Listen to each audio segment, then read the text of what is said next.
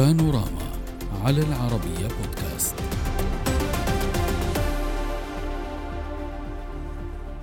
للتطبيع مع نظام الأسد تفاصيل كثيرة تتمسك بها جهات دولية فاعلة كالولايات المتحدة التي ترفض أي تطبيع مع دمشق بل وتدعو دول العالم إلى عدم التطبيع مع الأسد. دعوة استمرار القطيعة تلك صدرت أيضا مؤخرا في معرض تعليق واشنطن على اللقاء الذي جمع بين أو في موسكو وزيري الدفاع السوري والتركي. المتحدث باسم وزارة الخارجية الأمريكية نيد برايس وخلال لقاء بالصحفيين وصف وصف بشار الأسد بالدكتاتور الوحشي. كما أكد رفض واشنطن تعزيز الدول لعلاقاتها معه أو تقديم الدعم له. مضيفا أن الرئيس السوري يواصل وفي الوقت الراهن ارتكاب فظائع ضد الشعب السوري كما يمنع وصول مساعدات إنسانية عاجلة لمحتاجيها في المناطق الخارجة عن سيطرة قواته. الاتحاد الأوروبي أيضا جدد موقفه الرافض لأي تقارب مع نظام الأسد وأكد ضرورة الضغط عليه للانخراط في عملية سياسية. في المقابل روسيا التي تعاني عزلة شبه دولية تكثف اتصالاتها للحفاظ على قوة الدعم والدفع في مسار التطبيع بين أنقرة ودمشق. نناقش هذا الموضوع مع ضيفي من موسكو الدكتور رولاند بيجاموف المحلل السياسي. آه، وربما يلتحق بنا بعد قليل ضيفنا الثاني من باريس. سأبدأ معك آه، دكتور رولاند. دكتور رولاند في الواقع البعض يقول بأن روسيا في الوقت الحالي ليست في أحسن ظروفها. حرب مفتوحة على مصراعيها أمامها وهناك ضغوط اقتصادية تتعبها آه، يوما بعد يوم أكثر. فهل موسكو لازالت تدعم فكرة الدفع بعودة آه، النظام السوري للحضن الدولي تعتقد؟ مساء الخير. آه، أعتقد أن كل هذه الأمور في الدرجة الأولى عودة سوريا إلى الأسرة العربية هي تخص العرب أنفسهم في الدرجة الأولى جامعة الدول العربية. روسيا فقط تستطيع أن ترحب هذه العملية ولكن يجب أن نعترف بأنه ما نشهده اليوم هو فقط المصاي في استئناف الاتصالات بين بعض الدول العربية في الدرجة الأولى مصر ولكن سيد رولاند اسمح لي فقط للتوضيح موضوع عودة روسيا أو عودة النظام السوري للحضن العربي هذا ناقشناه في الجزء الأول. نحن الآن نتحدث عن مدى إمكانية آه، عودة العلاقات شبه عادية أو تطبيع العلاقات مع النظام السوري دوليا. آه، روسيا تطمح لذلك. هل هي قادرة عليه فعلا في هذه المرحلة؟ آه، اولا هذا في في الدرجة الأولى لا يتوقف على الإرادة الروسية وعلى المصلحة الروسية. روسيا شريك لثلاث دول على أقل حد كضامن للأمن في سوريا وشاركت هناك في تخفيض التصاعد آه، ولديها هناك قاعدة عسكرية وقاعدتين الجوية والبحرية. ولكن في نفس الوقت إمكانات سوريا محدودة. في الدرجة الأولى هذا يتوقف على العديد من العوامل على الأطراف الإقليمية على الأطراف الداخلية في سوريا نفسها وفي خارجها. ولكن هذا كل هذه الأمور ستطلب مزيدا من الوقت.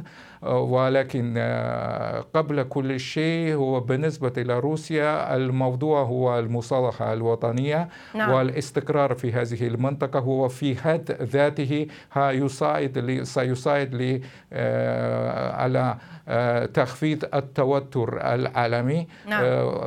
في الشرق الأوسط وهذا الشيء يطبق كليا مع مبادئ العقيدة لوزارة الخارجية الروسية آه، فيما يتعلق هذه المنطقة. نعم ينضم لنا كذلك من باريس الدكتور أنطوان بصبوس الكاتب السياسي. دكتور أهلا بك معنا. ضيفي يتحدث عن شروط. يقول بأن آه، إن كنت استمعت لنا منذ قليل يقول بأن آه، روسيا حتى وإن تحدثت وصرحت بأن هناك دعم للنظام السوري ولكن هناك وضع يحدده الداخل السوري. آه، يجب أن تكون هناك مصالحة يجب أن يكون هناك استيعاب عربي وفيما بعد يمكن أن تكون هناك آه، دفعة دولية. آه، هل تعتقد بأن المجتمع الدولي جاهز لفتح الباب من جديد أمام النظام السوري؟ مساء الخير. أعتقد أنه في الدرجة الأولى السوريون المعارضون لنظام الرئيس السوري الأسد مساكين إنهم لاجئين في دول الاغتراب إنهم مظلومين وعددهم يتجاوز 12 مليون شخص أي نصف الدولة طردهم النظام من أراضيهم من بلادهم. فلا يمكن الاعتماد عليهم للاعتراف لإعادة سوريا إلى المسرح الدولي. فيما العرب هناك يعني كل زملاء بشار الأسد من القذافي إلى بن علي إلى آه، الرئيس علي عبد الله صالح وإلى آه، الرئيس مبارك في مصر كلهم تركوا السلطة بطريقه يعني أو بأخرى مغلوبين م. ومطرودين ولم يعودوا في في في على قيد الحياة في حين أن الرئيس السوري ما زال يمسك بزمام الأمور وبدل أن يستجيب لإرادة الشعب طرد الشعب من من الداخل السوري. فإذا هناك عدد من الدول العربية آه، إلى حد ما تقول أن هذا الرجل ما زال صامدا و نعم. آه، يعني للواقعية سيعترفون به وهناك مصالح هناك مثلا دولة خليجية م. تعتبر أن سوريا هي أفضل سفير تجاه إيران لحتى يعني إيران ترفع يدها محاوله فتح قنوات التواصل طيب إلى ولكن ولكن لما نتحدث الدولة. عن صحيح ولكن لما نتحدث عن المجتمع الدولي سيد آه، آه، رولاند البعض يقول بأن لا يمكن أن نتحدث عن سوريا دون الإشارة إلى آه، كل الأطراف التي فاعلة في السابق ولا زالت تفعل على الأرض السورية نتحدث عن روسيا نتحدث عن الولايات المتحدة الأمريكية نتحدث عن إيران التي يعني أكدتم على حضورها وعلى قوة تأثيرها على القرار السوري ونتحدث كذلك عن تركيا.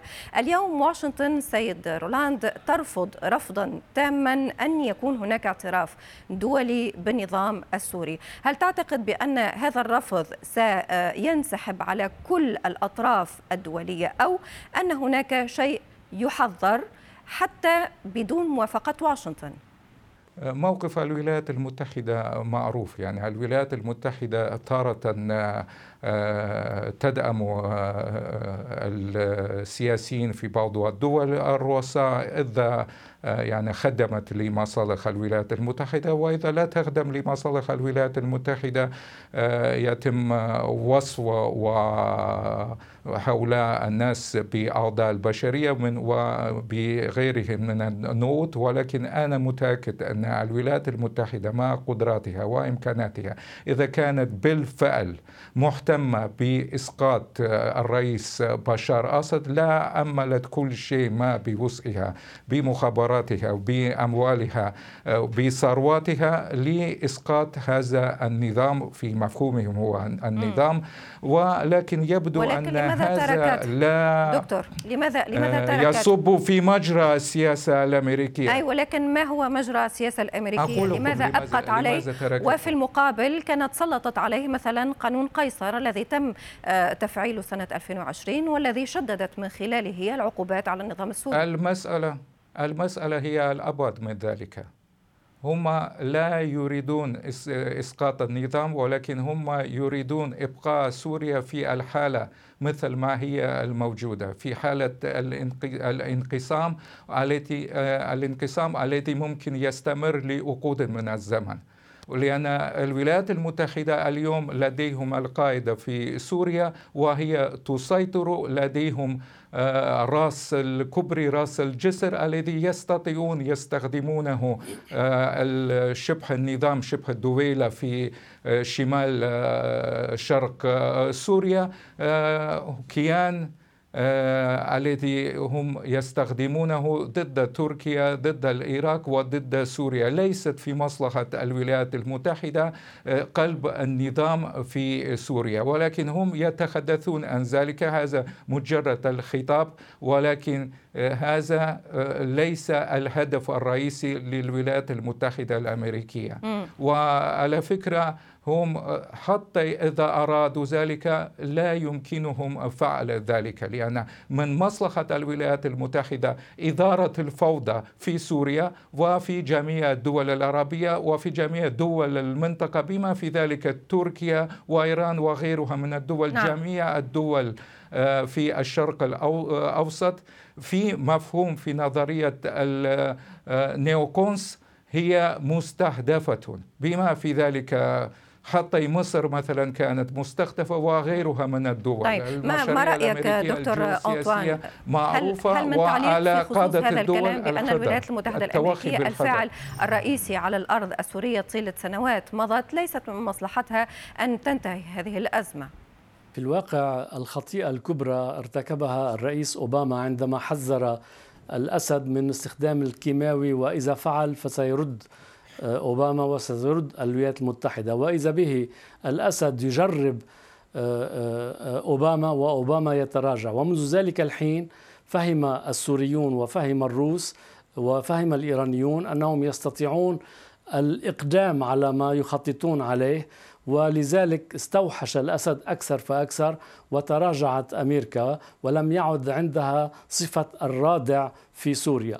إلى أن وصل قانون قيصر والصور الخمسمائة ألف صورة للذين عذبوا في آه، أجهزة المخابرات السورية وعندها صدر هذا القانون وهو موجع لسوريا.